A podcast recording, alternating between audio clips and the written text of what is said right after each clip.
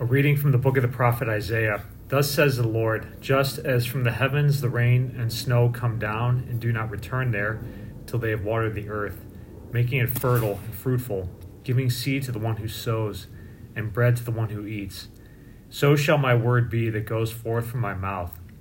It shall not return to me void, but shall do my will, achieving the end for which I sent it. The word of the Lord. Thanks be to God.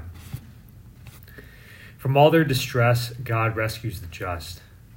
Glorify the Lord with me, let us together extol his name. I sought the Lord, and he answered me, and delivered me from all my fears. From all their distress, God rescues the just. Look to him that you may be radiant with joy, and your faces may not blush with shame. When the poor one called out, the Lord heard, and from all his distress he saved him. From all their distress, God rescues the just. The Lord has eyes for the just and ears for their cry. The Lord confronts the evildoers to destroy remembrance of them from the earth. From all their distress, God rescues the just. When the just cry out, the Lord hears them, and from all their distress, he rescues them. The Lord is close to the brokenhearted, and those who are crushed in spirit, he saves. From all their distress, God rescues the just. The Lord be with you and with your spirit. A reading from the Holy Gospel according to Matthew. Glory to you, O Lord.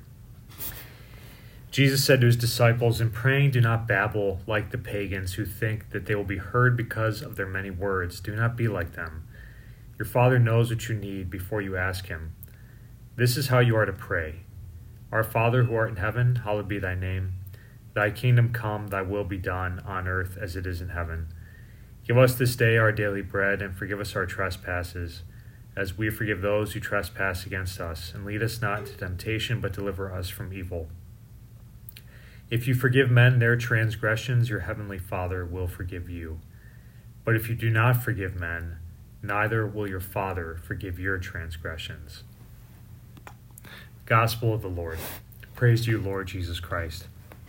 Uh, the other day, I think it was last Friday, I was in an all day meeting uh, with the Archdiocese. Uh, as a dean, we have these meetings, um, maybe like quarterly, in addition to other meetings. Um, but all the deans, all the bishops there, the cardinal, um, the vicar general, uh, the the COO of the of the Archdiocese, and uh, kind of going through a number of things, but they're kind of laying out basically the the state of the church, state of the Archdiocese, uh, and the needs uh, that we have uh, not just like monetary uh, administrative needs, but just uh, you know the state of of people's faith. And I think we all know it. Like people are are you know not practicing their faith as much as they used to, maybe even leaving the church. Um, people aren't uh, necessarily feeling equipped. Those who are going to church aren't feeling equipped to kind of help turn the tide. That is to to get people to to believe in Christ and to know Christ. That is to evangelize. Um, people aren't used to sharing their faith. Um, people aren't used to kind of going on a limb and asking others, you know, to talk about their faith. So it, it just seems like the whole, there's a whole bunch of problems, right? And yet uh, the the individual who was presenting basically said, "Look, there's hope. There's hope because we're not just the church, but society is is prime ground right now for a, an awakening. And this has actually happened in the history of the United States. You have these awakenings, these great awakenings. They happen in the 19th century a couple times uh, where people get lax in their faith and then they realize, okay, I'm not happy. I'm missing out on something. And they start searching for God.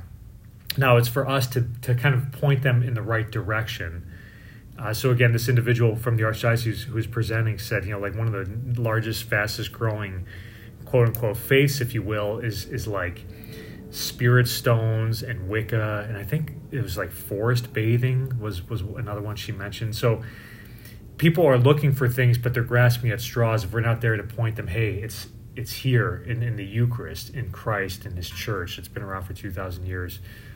Uh, they're going to be lost. But anyways, it's it all says, yeah, there's problems, but there's hope. Now, I, I mention all that because Isaiah's reading is very much one of hope. The Lord says, look, the rain comes down, it serves a point, it's going to water the earth. Uh, the rain at first might seem like dreadful, but it, it's under my guidance here. Uh, so the so Isaiah said goes on to say, "So shall my word be that goes forth from my mouth; it shall not return to me void."